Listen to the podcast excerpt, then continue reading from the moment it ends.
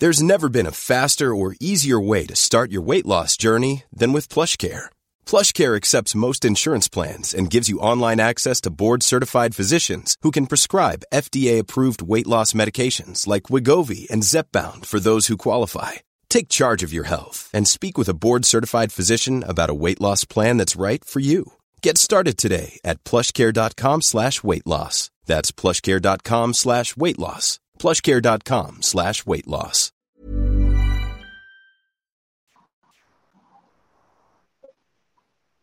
There she is. I hate that voice. Every every time I record an episode, Alex complains, and she's going to do it again. That the first three minutes she has to cut because it's me complaining about that awful woman. So, right. Hello and welcome to another episode of History Hack.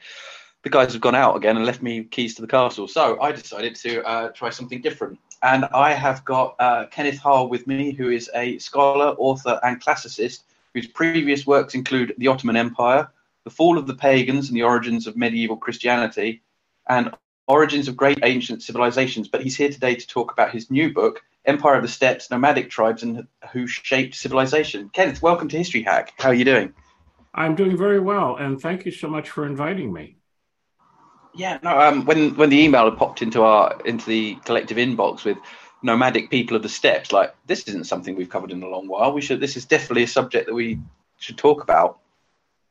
Um, it's quite quite niche. Uh, hang on, what have I just done there? Um, okay, so let's start at the beginning. What do we know about the early history of the peoples who lived on the steppes? Well, it's a combination of archaeology and uh, historical linguistics, plus analogies to later, better documented periods about steppe life. And as best we can tell from the archaeological record, it's closely connected with the um, invention of the wheel and the domestication of the horse as a um, beast of burden. Uh, the horses were probably originally domesticated for uh, winter food. Uh, the horses on the South Russian steppes uh, represented one of the largest uh, concentration of horses uh, in the world, say about 4500 BC. And it took a long time to breed the horses that we know today. The process wasn't completed till about 2000 BC. But in doing so, these early nomads um, gained an animal that would allow them to travel quickly to scout out areas for grasslands and water, uh, also to herd their animals, but above all, to pull the no- mobile homes uh, that are the hallmark of steppe uh, pastoral, pastoralism. That is, they would move from area to area uh, during the seasons to follow the water and grass patterns and could sustain large herds of uh, cattle, sheep, goats, um, which provided the meat, um, uh, milk, uh, and the fermented drink, which um, Mongols called kumish, which is fermented uh, mare's milk, uh, very alcoholic and very important in all sorts of ritual um, feastings. Uh, and uh, this pattern was perfected somewhere um, uh, on the South Russian steppes, approximately, oh, say 36, 3800 BC. And contrary to our notions of um, invasions in the historical period, uh, the movement of nomads went from west to east because the first nomads were on the Russian steppes and they uh, slowly moved east to bring their way of life to the central steppes, largely represented by Kazakhstan today, and then to cross the Altai Mountains into the eastern steppes, into Mongolia, and to bring that way of life there. Uh, so, um, archaeology uh, allows us to reconstruct the daily life and also to get some sense of the patterns, the migrations. Uh, then you have comparative linguistics, in which these early nomads spoke uh, an Indo European language. It's often designated Proto Indo European. Uh, it's the mother tongue of many of the languages from Ireland to India today. And wow. the distribution of all of these uh, languages is, is connected with early steppe movements, which essentially went from uh, west to east. Um, somewhere around 2000 BC or shortly before, uh, there was a very uh, large scale migration or a series of migrations into Central Europe and Northern Europe that brought the Indo European languages there. Uh, there had been an earlier migrations into the Balkans that brought the Hittite languages into what are now Turkey, uh, later the Greek language into the Greek peninsula.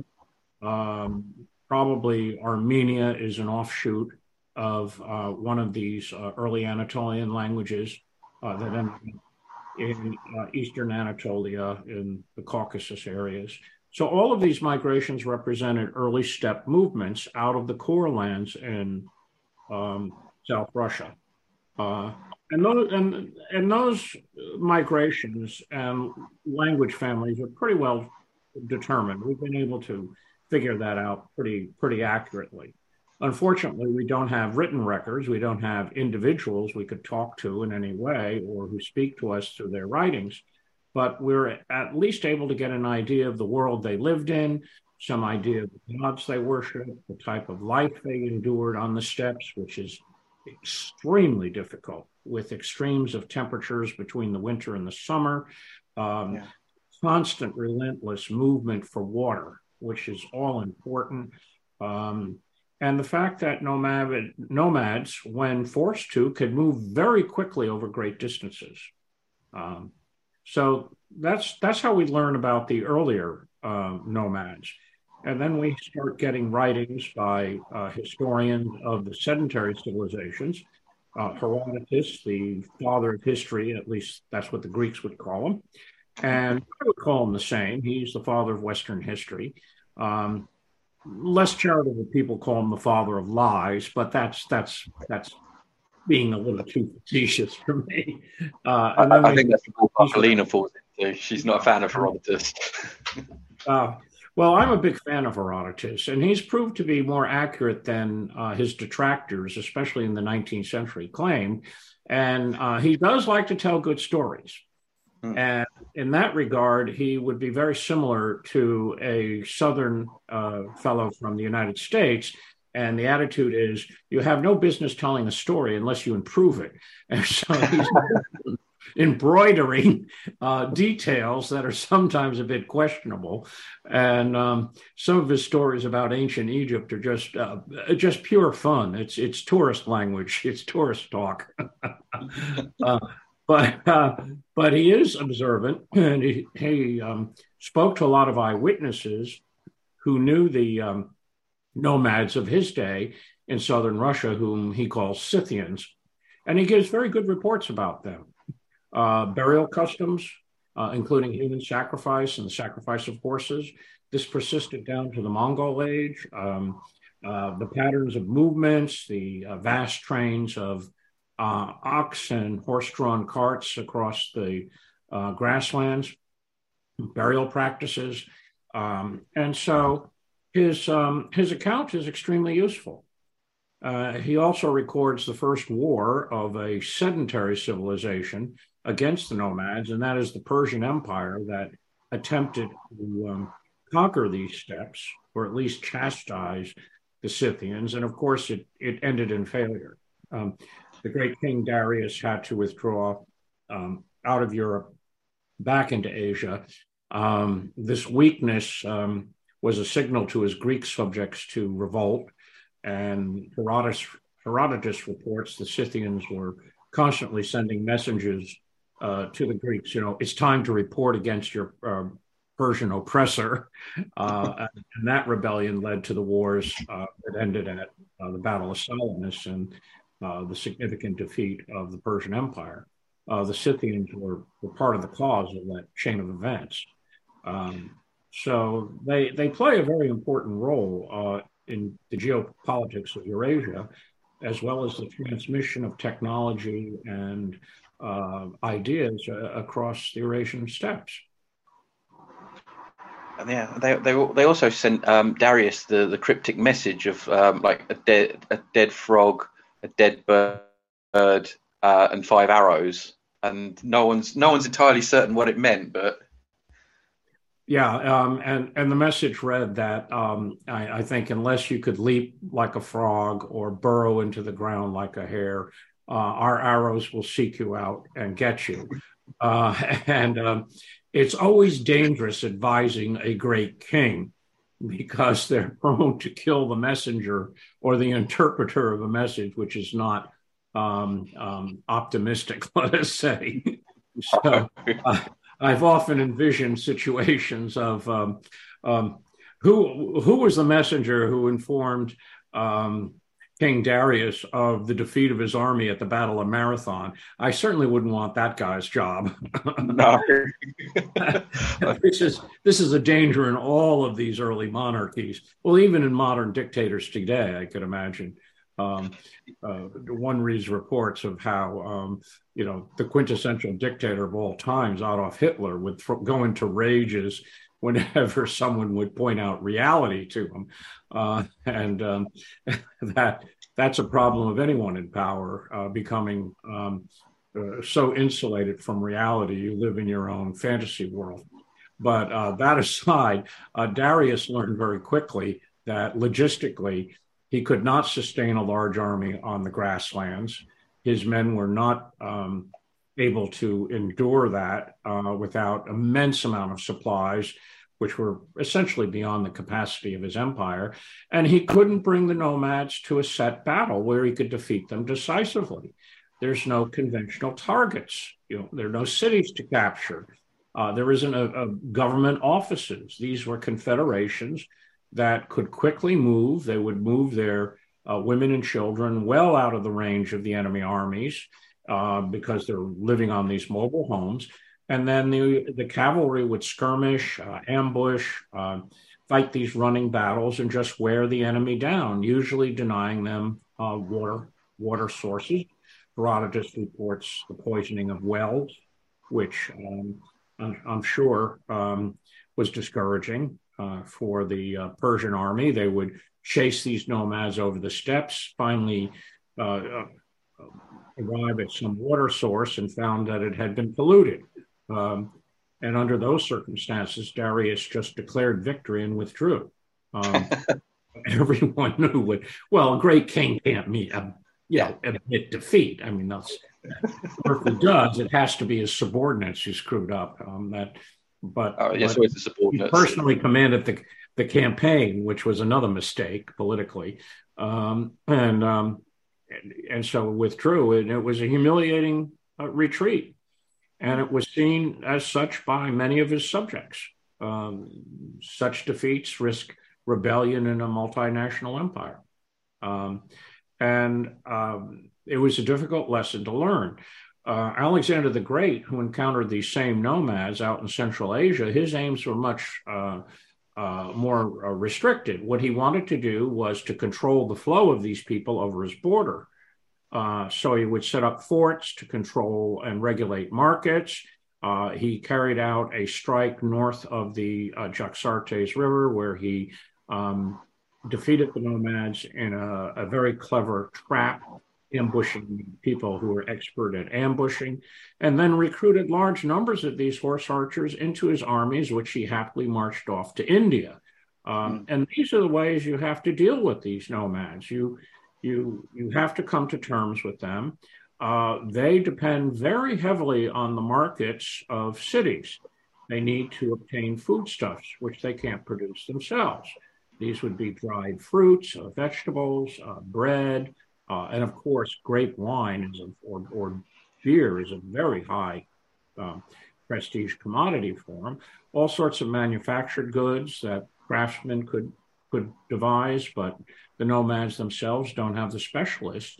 And so, if you give them access to these markets, you can um, dictate terms, uh, regulate the trade, you could allow some of them to settle as immigrants or recruit them as soldiers. That would relieve the population pressure off the steps because you're not forcing them into the situation. If they can't trade, they will raid.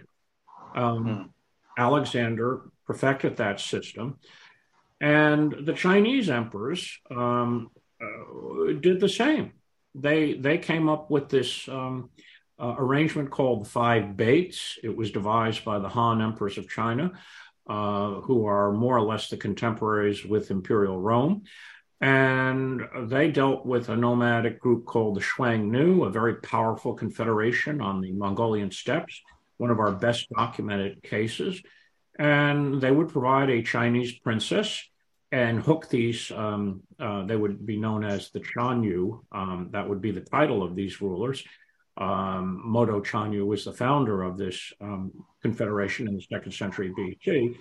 And they would provide, uh, with the princesses, whole retinues of um, specialists, craftsmen, mu- musicians, lots of silk and fancy uh, products, which the ruler could hand out to his vassals and he could boast that I am a uh, cousin to the Emperor of China, which was the center of the world to these people.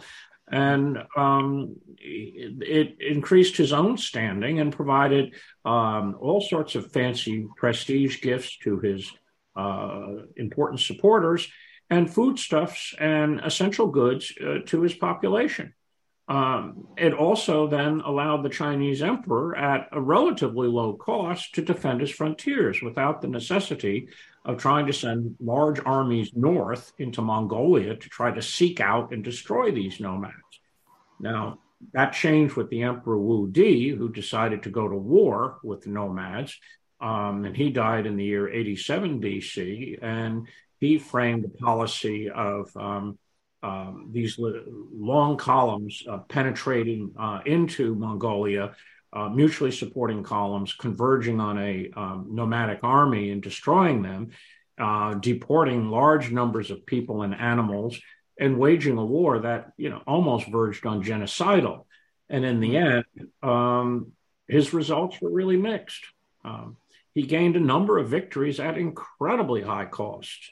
Uh, thousands of animals and men died of exhaustion trying to fight these wars north of the, the Great Wall. And uh, ultimately, it was a strategic draw, in, in my opinion.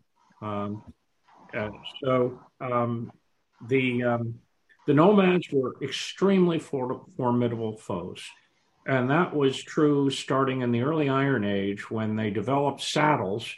So men would ride horses rather than um, ride chariots into battle.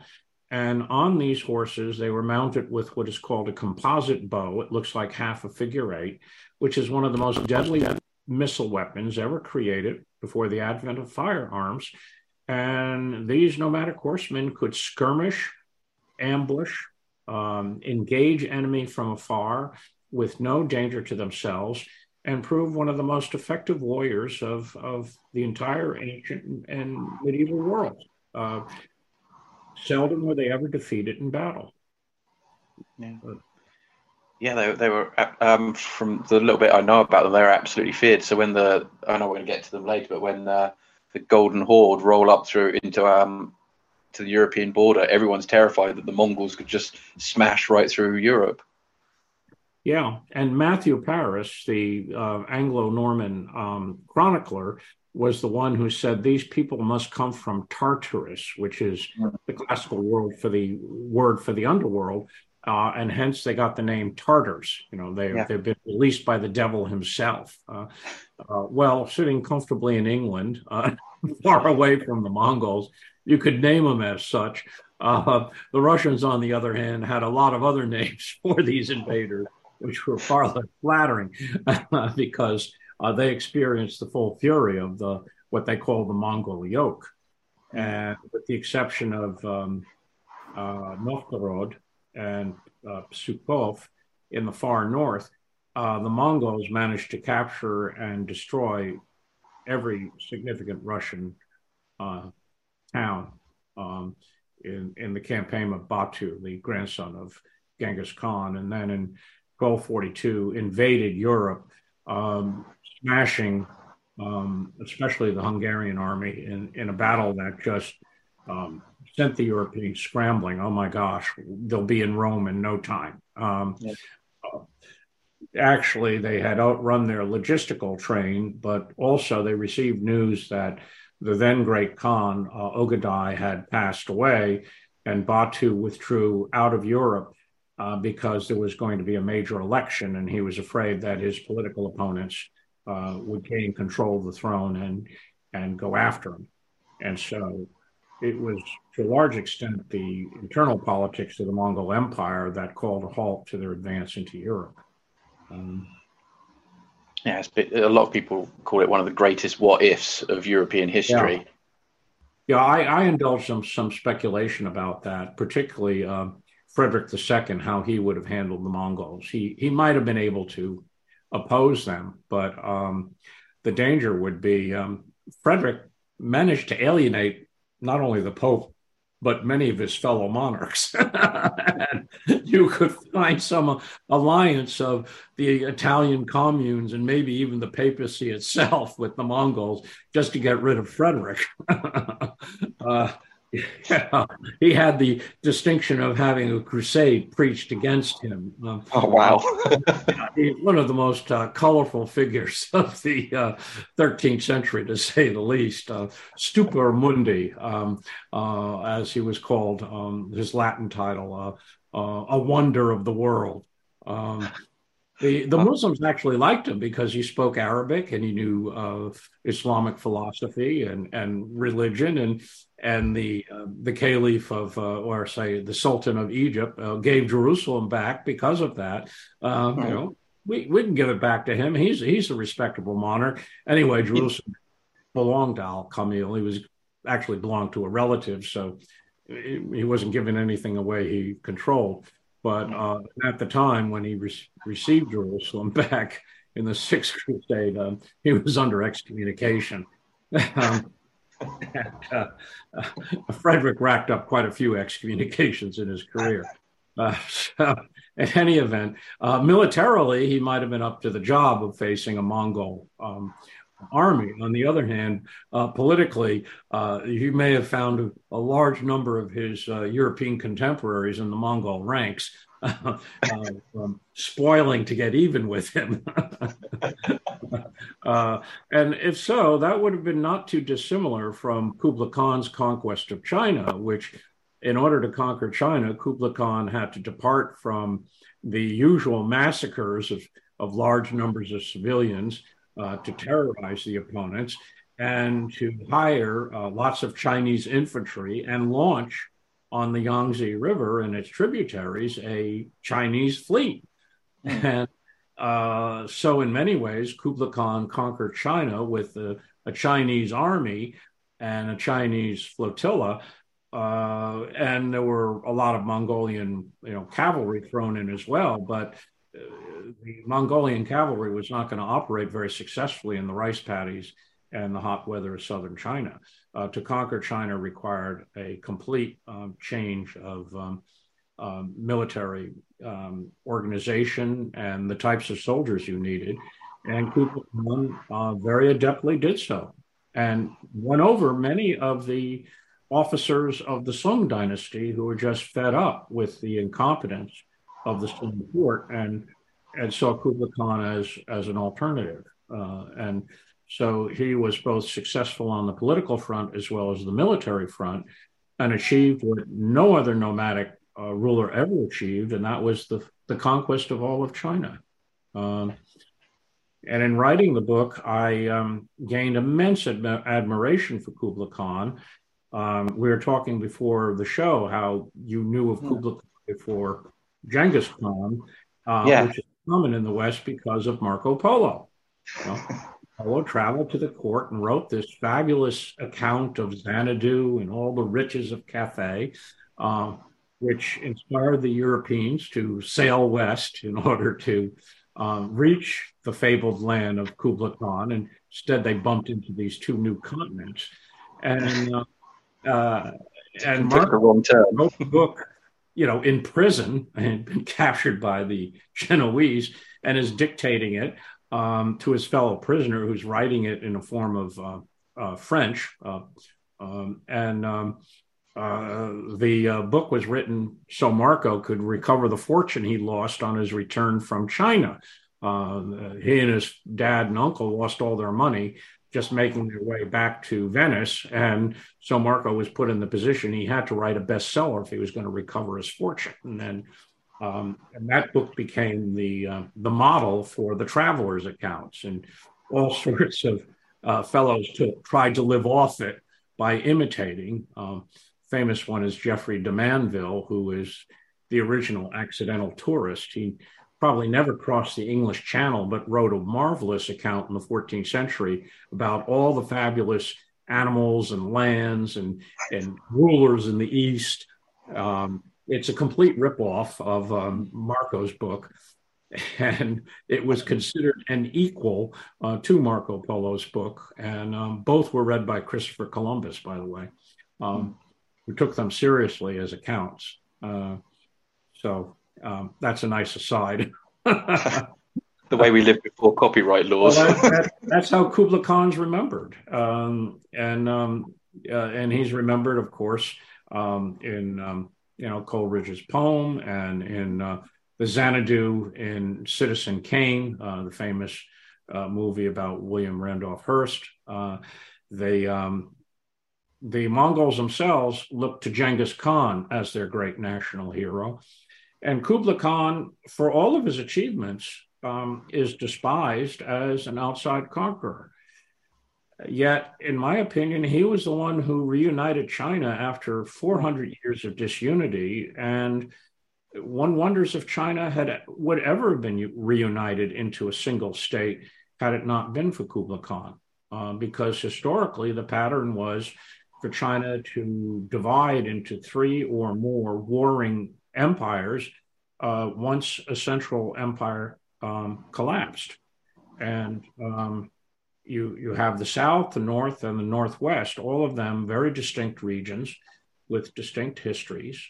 Um, and Kubla Khan um, managed to put all of those under his control and hand that empire down to his successors and it sparked a national resistance that expelled the Mongols and led to the building of the Great Wall as we see it today. Mm. The, the, masonry walls tourists go to visit were really built in the aftermath of the Mongol conquest. It was almost an emotional response that never again would these invaders come into the Middle Kingdom. Uh, we are going to build the most formidable wall, walls on the on the earth to, to prevent that from ever happening again. Whereas the wall system before the Mongol conquest was much simpler. It was mm. made of rammed earth and ditches. It was not a continuous, it would be very similar to the type of walls the Romans built in Europe. They were very comparable types of construction. Uh, they were not massive ma- masonry walls uh, at all. Um, they were improvements on the natural features, and large sections of the border, which were deserts or mountains, would not be fortified at all. You just need to patrol them periodically. Yeah, so, yeah. You can't, it, they're so, fairly impossible. So Kubla Khan also inspired the Chinese to build one of their most important tourist attractions. So give them oh, credit for that. Uh, I always said the Roman Empire built the tourist industry for the Mediterranean world between 70 AD and 235 AD. So this is comparable. That's a good point, actually. Yeah. Um, I know this is going off a little bit, but a friend of mine sent me a meme the other day of the, the end of the Great Wall of China where it goes into the sea. And he put, and they said, this is the Great Wall. It was put, built to keep the Mongols out. And underneath it, it's got a comment saying, dude, why didn't the Mongols just get in a little boat and just go around it? yeah yeah. Well, the problem of all walls, unless you patrol them and man them, um, they're not very effective. I mean, you you um, um, you living in the UK know that if you've at all studied the Hadrianic or the Antonine walls uh, in in Britain, um, these were you know set up with all sorts of forts, patrols. Um, the Celtic tribes to the north of the wall were on the Roman payroll. Um, uh, you you you they they're very costly to maintain. And uh, uh, those of my compatriots who think that they can build this uh, absurd 3,000 mile wall across the yeah. southern border of the United States um, are just fooling themselves. History shows us the walls don't work. There's no way you could man and uh, you'd have to tell Americans to shoot women and children, and most Americans really don't don't take kindly to murdering um, uh, people that to whom they see no you know no threat from. I mean, it's, it's just a ridiculous political issue. Um, but um, I live in a country with many silly political issues. Uh, I'll just leave it at that. Uh, That's right. So do I. England's going a bit crazy there. We've got the same thing, but it's not the wall; it's the English Channel. So yeah. we need to patrol the entire Channel coast. Yeah, that didn't work when the Germans coming. yeah, yeah. Well, wait until you see your tax bill after one year of that. that ought to finish that idea quickly. And, and and that would you know that's that's something that uh, I've considered in the book is these uh, there's only one instance, uh, and that was the um, Tang Emperor Taizong in the seventh century, who actually conquered uh, nomadic heartlands, which would be the eastern steppes, then occupied by people known as the Gök Turks or the Sky Turks. Um, and these were this was the first Turkish Khanate, um, and it was incorporated actually into the Chinese Empire. But this Chinese emperor was exceptional. He grew up in northern China. He loved riding and hunting.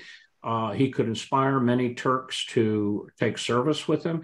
Probably a third of his officers were actually Turkish nomads, and he preferred the nomadic life of, uh, of his Turkish subjects to the very, very studied life of the Mandarin bureaucrats who ran the empire. Um, and um, he was the only ruler um, anywhere in Eurasia to conquer significant regions of the steppes and rule them directly before the advent of firearms. Um, and when he died, uh, his successors really could not maintain this system, and the Turkish Khanates became independent again. Um, and uh, what developed in the later Tang period was this symbiosis, according to some um, uh, Chinese historians, that uh, the Turks furnished um, soldiers that were vital for maintaining the power of the later Tang emperors, uh, since they faced repeated rebellions uh, over high taxes, uh, oppressive administrators, uh, corrupt lawyers. Seems corrupt lawyers was a um, a um, a couple adjective and noun since the first lawyers are known in ancient Sumer. You know, the, the earliest laws we have from the Sumerian city state of Urukagina is, oh, the lawyers are corrupt. Um, you know, I, I, I should be I should be kind about them because when you need a lawyer, they're really vital. And I've trained many a future lawyer in the classes. Um, but I will invoke um, Samuel Johnson's comment that I I never heard anything ill said of this man, but he is rumored to be a lawyer. So Uh, significantly enough, in modern Turkey, there aren't any lawyer jokes. I've told lawyer jokes in Turkish to my wife, who is Turkish, and she just doesn't find them funny um, because the lawyers are um, part of the um, political system and they use Roman law, um, you know, civil law. Um, it wouldn't affect be a bench trial uh, before a lawyer, uh, an ad, uh, avukat, as they would say in Turkish. Um, and so um, that joke doesn't translate into modern Turkish in any case. Uh, and well, that's a little far afield, but um, the success of Taizong is exceptional, and it um, is one that really was astonishing to me.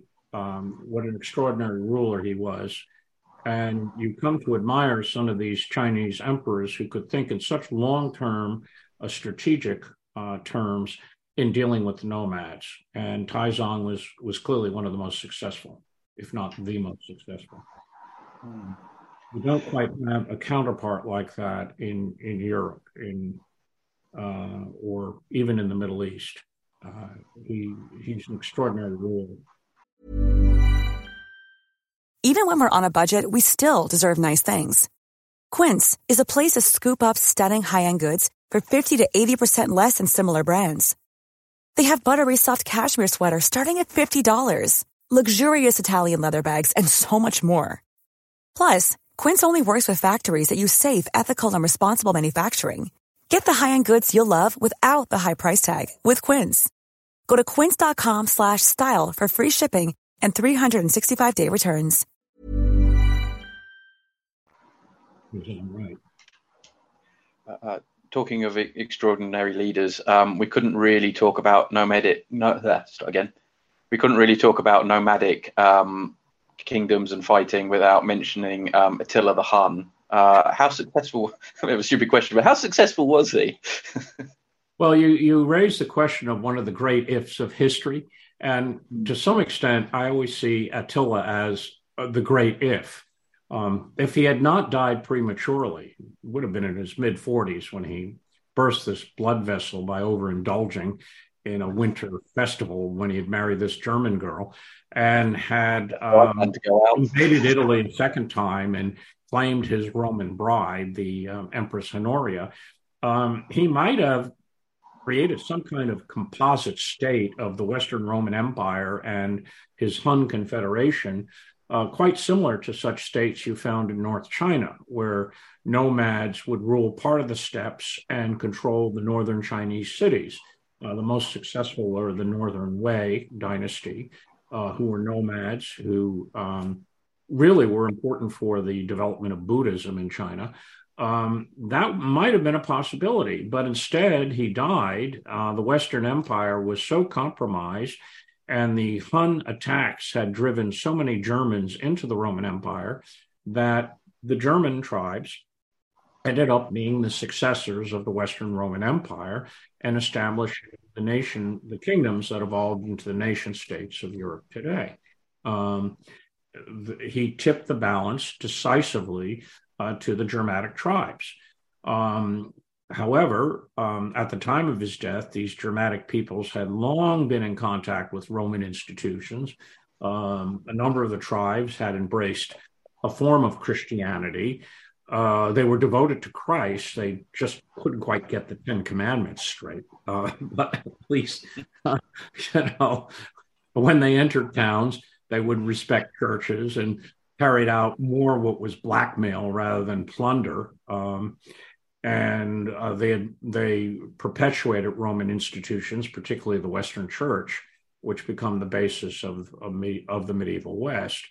Um, but um, Attila might have changed the destinies of Europe. It could have looked very differently uh, if the Western Empire had been perpetuated um, by a Hun uh, conqueror probably you could assign the word High King or Khan to Attila as his title.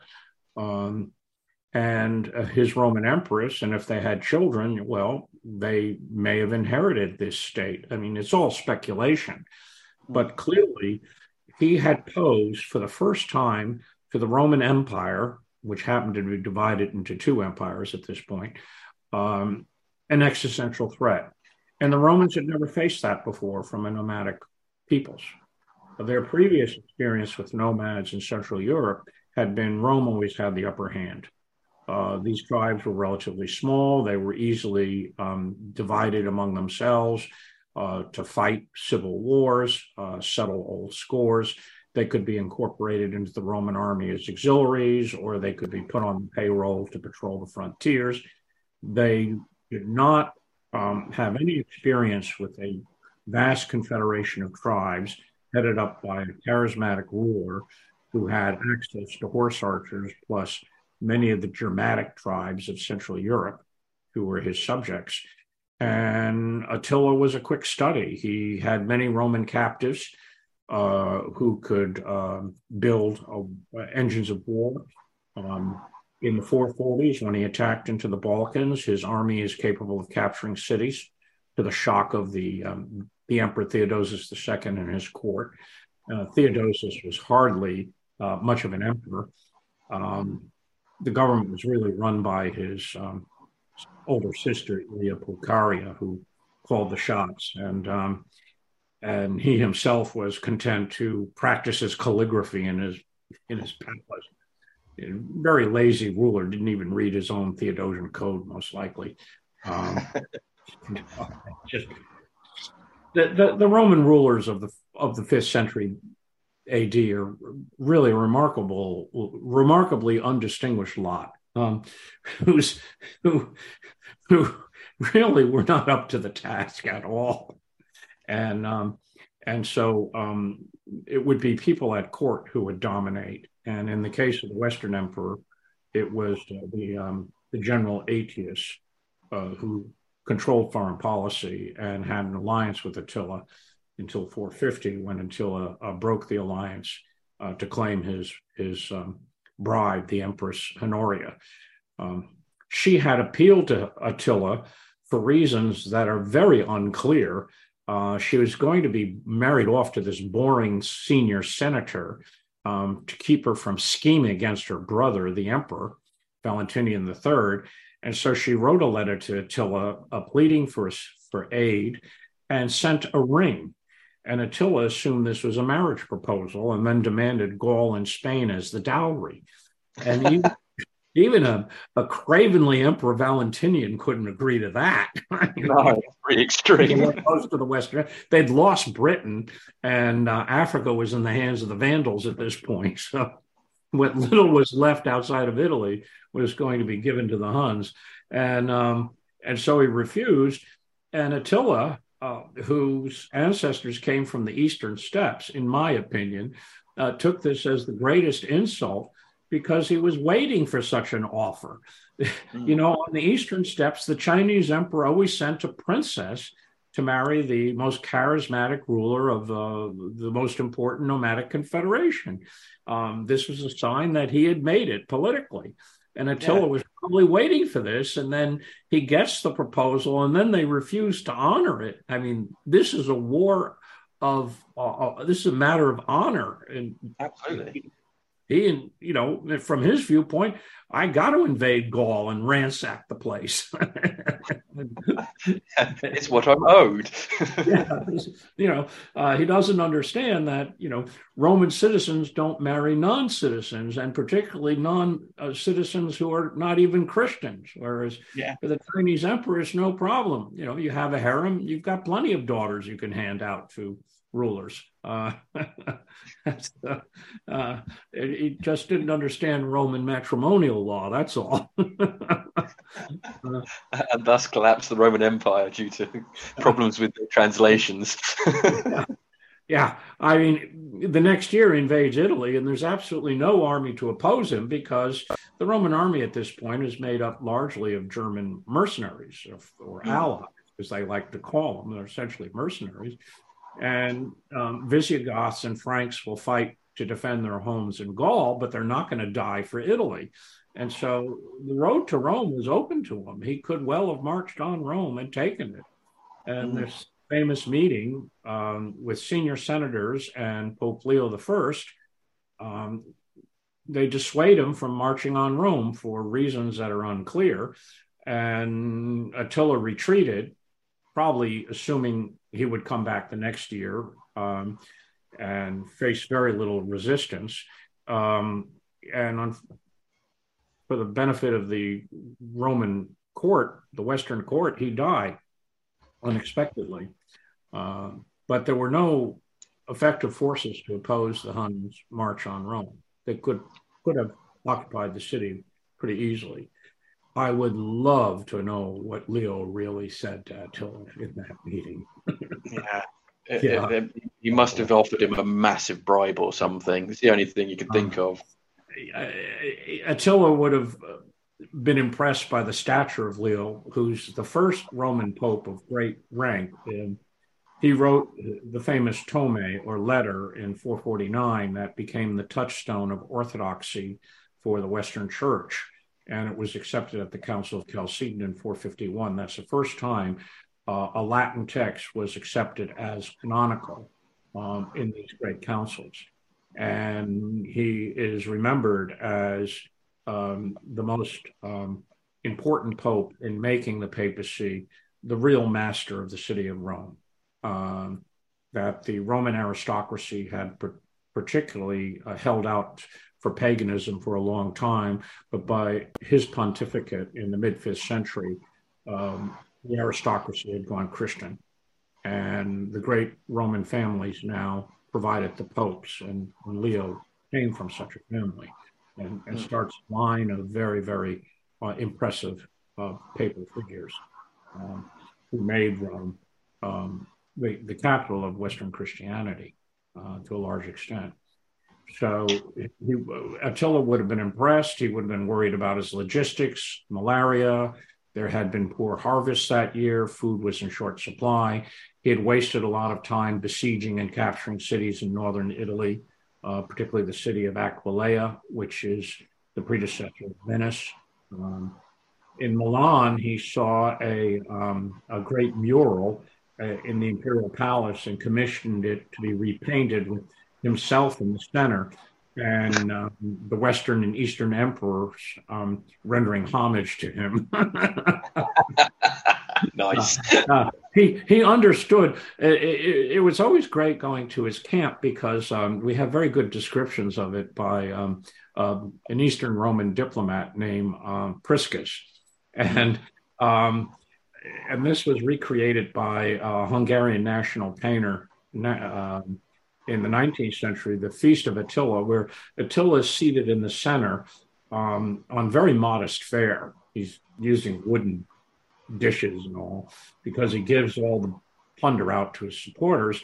He's surrounded by his supporters at a great table. And then at the far ends are the Eastern and Western envoys who are allowed you know, given permission you to be at the edge of of the great table, um, and you know, Till is just lording it over these envoys from uh, from the courts of Ravenna and Constantinople, uh, and he uh, he always would deal with uh, Roman envoys when they were signing treaties, as happens first in 435 where the Roman envoys would appear, and he would stay, stay on his horse with his supporters, looking down and dictate terms from his horse.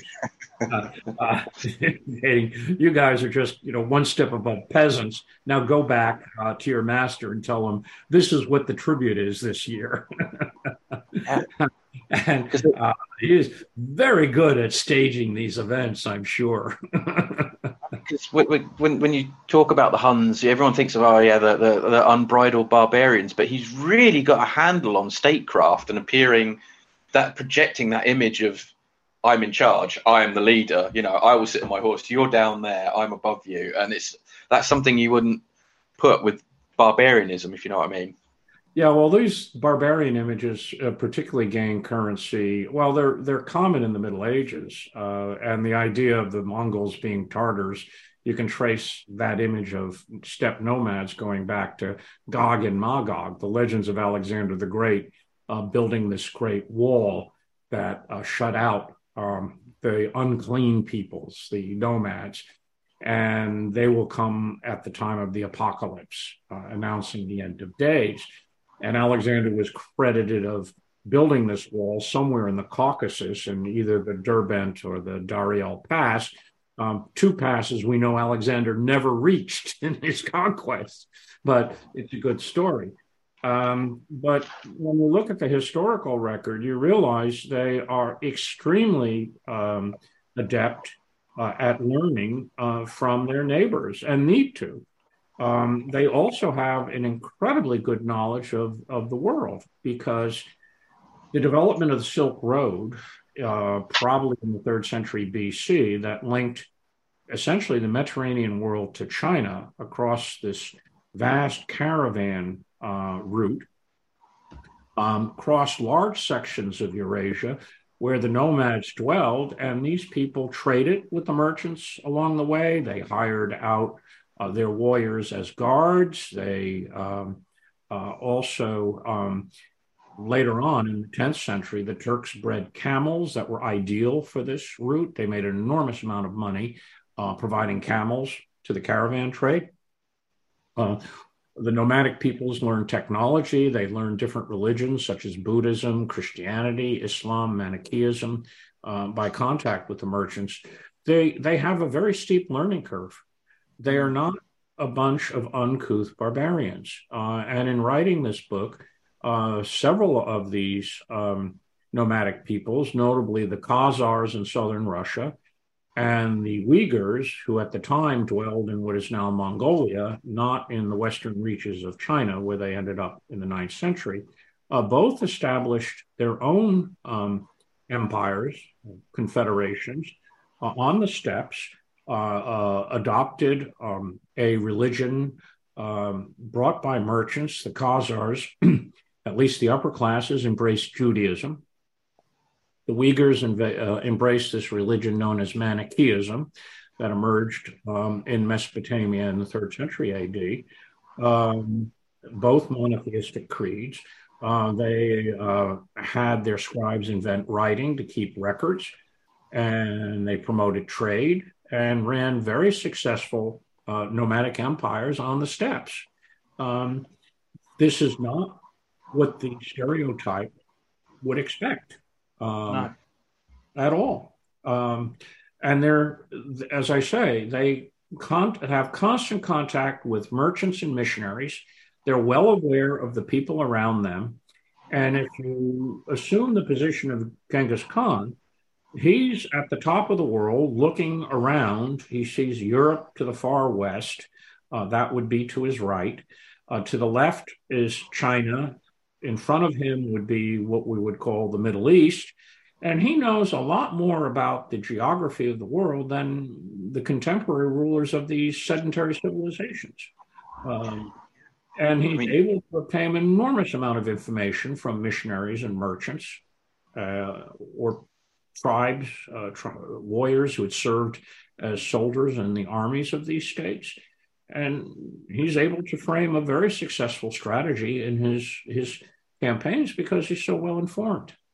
Yeah, because uh, talk from a European perspective, we're very insular. We're, we have almost got this, and it comes through to the British later in the 19th century and even up to now, this kind of arrogance of, well, we're the center of civilization. These mm-hmm. people are just, what, what do they know? But because they're nomadic and they've got access to so much information and they're willing to listen to all this other information, they're much more informed than, than we are in the West. Yeah, and um, um, uh, being one of your American cousins, uh, we inherited from our British cousins the same arrogance. Americans are sometimes quite astonished that people don't speak English and yet can be very intelligent. You know, uh, Americans are often uh, very, very poor at learning other languages and and understanding that a language is an interpretation of the world. Nomadic peoples uh, did know several languages, um, and they had a strategy of of um, speaking their own language, usually a Turkish language in the Middle Ages, but were able to communicate in Iranian or Arabic or or even Chinese uh, because it was necessary in order to conduct trade, and it was a great advantage to speak the other's language. Uh, mm-hmm. We know Attila the Hun. To go back to Attila, he had um, um, uh, officials excellent in Greek and Latin, and I suspect he knew enough colloquial Latin and Greek to communicate when he wanted to. And yeah. I'm sure at meetings he would feign ignorance of these languages and would be listening to what the Romans might be saying among themselves um, without giving away the fact he understood it. And he yeah. would work through translators. Um, this was probably typical of many nomadic rulers. Um, the founder of the um, uh, Xiongnu Empire, uh, Modu uh, Chanyu, um, he, he commissioned his officials to create um, a script based on Chinese ideograms to express his own language uh, so that he could keep records. Mm-hmm. so they're not a bunch of untutored, uh, illiterate barbarians. You you get these images in textbooks of the 19th century. There's a famous one done by a, a French um, uh, artist that got into these national Czech uh, textbooks uh, showing Attila the Hun invading France, you know, the pitiless conqueror, the barbarian. But, but um, he, they, they really are far more sophisticated than uh, most people would think. And writing this book was a way of correcting that image. Um, yeah. Many scholars know this, but in the general public, it's understandable. They're they're not involved in these, you know, very learned and sometimes um, um, difficult to follow debates uh, about linguistics, archaeology, whatever. And so, what I try to give is a plausible picture of what these people were like, uh, and uh, and how we can appreciate them and realize that they were an important link among the civilizations of Eurasia. Mm. Um, I, without the Mongol the Pax Mongolica, as I like to call it, um, gunpowder might not have reached Western Europe and triggered uh, the gunpowder revolution that changed the world. Um, Absolutely. Um, it, it, took the Europeans um, to create the artillery that they could put on ocean going vessels, but without that technology, they wouldn't have had those weapons. And mm. those weapons changed the world. Um, and giving um, going back to British imperialism gave us uh, the edge over three continents. Of course, um, the thin red line of uh, I mean, the British could produce the most effective soldiers because they perfected the firing system, the platoon um, um, form of firing on concentrating on targets. Uh, and uh, there's lots of good examples of that. Um, Nosworthy's book on on on tactics of the 17th and 18th century has two volumes, are one of the best examples of how the British uh, line of fire um, was the most successful. And um, the Americans, contrary to the images that they claim that you know we stood behind trees and shot the Brits, really the only way the Americans defeated the British is by creating a European style army, the Continentals, that could match the British in a, in a, in a set battle, uh, such as Saratoga. Uh, essentially, you, you had to adopt British tactics and perfect them to that level if you're going to have any chance of beating them. Yeah, um, uh, von von Steuben, I believe, was the German yeah. another another type of Hun who uh, came over to uh, Oh, Frederick the Great. Yeah, one of my favorites. they sandbagged every, you know, his his father was uh, the great elector sandbagged every every tall man he could find for the guard. They all had to be six foot and taller. Um, I think they sandbagged an Italian priest at, at mass. Bodyguard. Um, but um, yeah, the um, again the the transmission of that information also uh, making of paper, uh, the use of paper money, which was a Chinese invention going back at least to the Song Empire, was very successfully used by Kublai Khan, um, backed up by silver, uh, to extend credit and specie. And it was introduced into the Middle East uh, by the Ilkhans, that is, the descendants of Hulagu. Um, it eventually was abandoned, but the notion of paper money um, all sorts of medicinal uh, medicines, uh, drugs, uh, food uh, got exchanged uh, across Eurasia to the Mongol peace. Mm. Once the horrors of the conquest were over, trade resumed, and the Mongol Khans had every reason to maintain the trade. Absolutely. prospered off it. now, the way they waged war, and this has been pointed out by many, many writers and as as well as readers, uh, was horrifying. Uh, even by the standards of the age, uh, the Mongol way of war was was brutal. Um, there may have been no Geneva Convention. Usually, the defeated were enslaved, but the massacres of populations on a wide scale uh, was intended to break resistance, and it came out of the nomadic uh, traditions of warfare when clans clashed on the steppes. Defeated were essentially wiped out because the victors didn't have the means to support those extra mouths. Well, you apply this policy to Chinese cities and you get massacres approaching, you know, genocidal levels. Hmm. And these charges have been raised against um, um, Genghis Khan and his um, sons and grandsons Tamerlane, the last emulator of Genghis Khan, and even Attila the Hun, because uh, this is the way warfare was waged on the steppes. It was brutal. Unless you surrendered immediately, all bets were off. They took yeah. the city and they did what they want. And even if you surrendered, the terms were, were harsh. Uh, they would deport craftsmen, people who had useful skills. They would uh, plunder the city. Uh, large numbers of men would be taken into military service and used as cannon fodder to assault the next city. Um, and that and that's when you got terms. I mean, you surrendered without opposing the invader. Um, So, by the standards of the age, um, these nomadic conquerors waged war more brutally than their contemporaries, and their contemporaries were not nice guys uh, to the defeated. I mean, uh, read some of the stunts Frederick II pulled in Italy, you know, catapulting civilians into the city you know, to break their will.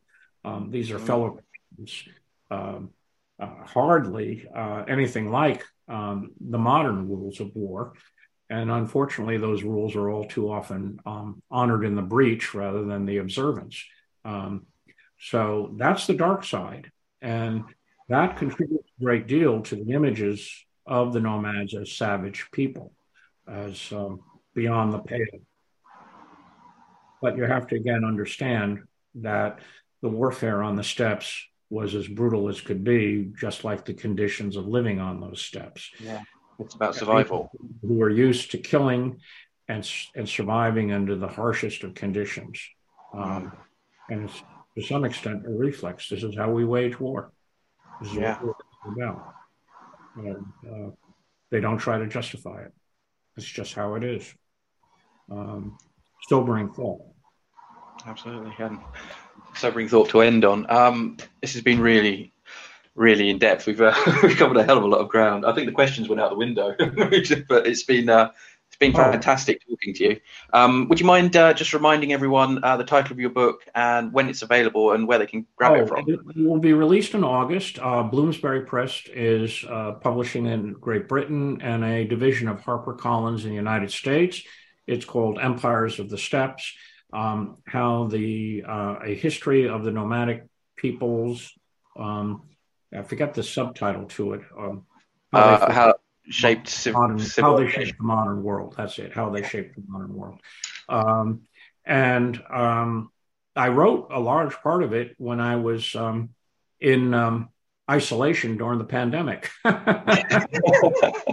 had a lot of fun writing it. My wife is Turkish, as I alluded to, and I would uh, use Mongol words to her, and she'd look at me in complete distaste and say, "That's bad Turkish," you know. Uh, when I would, uh, uh, she didn't recognize kumish, the fermented drink, at first until she turned it into Turkish kumish, a K instead of a Q.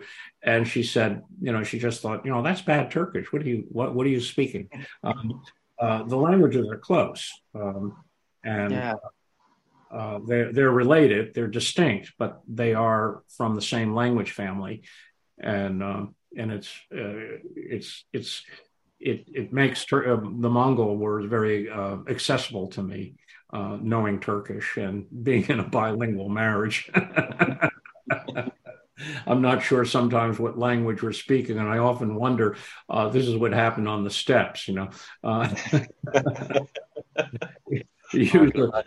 yeah, uh, my my wife's first attempt in English was Johnum uh, Yemek uh, Dolap input I. Um, which I understand perfectly well. My my soul, I'm putting the food in the refrigerator. Um, it's uh, a combination of Turkish and English words using a version of Turkish, Turkish grammar.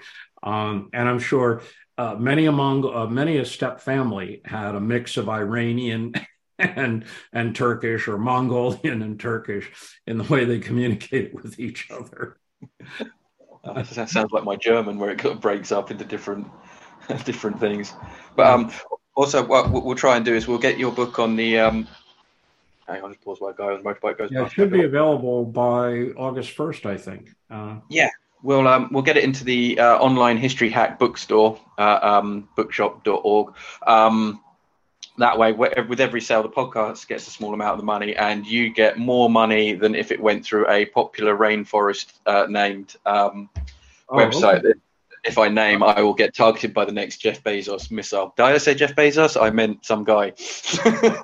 well, my wife thanks you because she'll claim the royalties. but, uh, but thanks for coming on and talking to us today.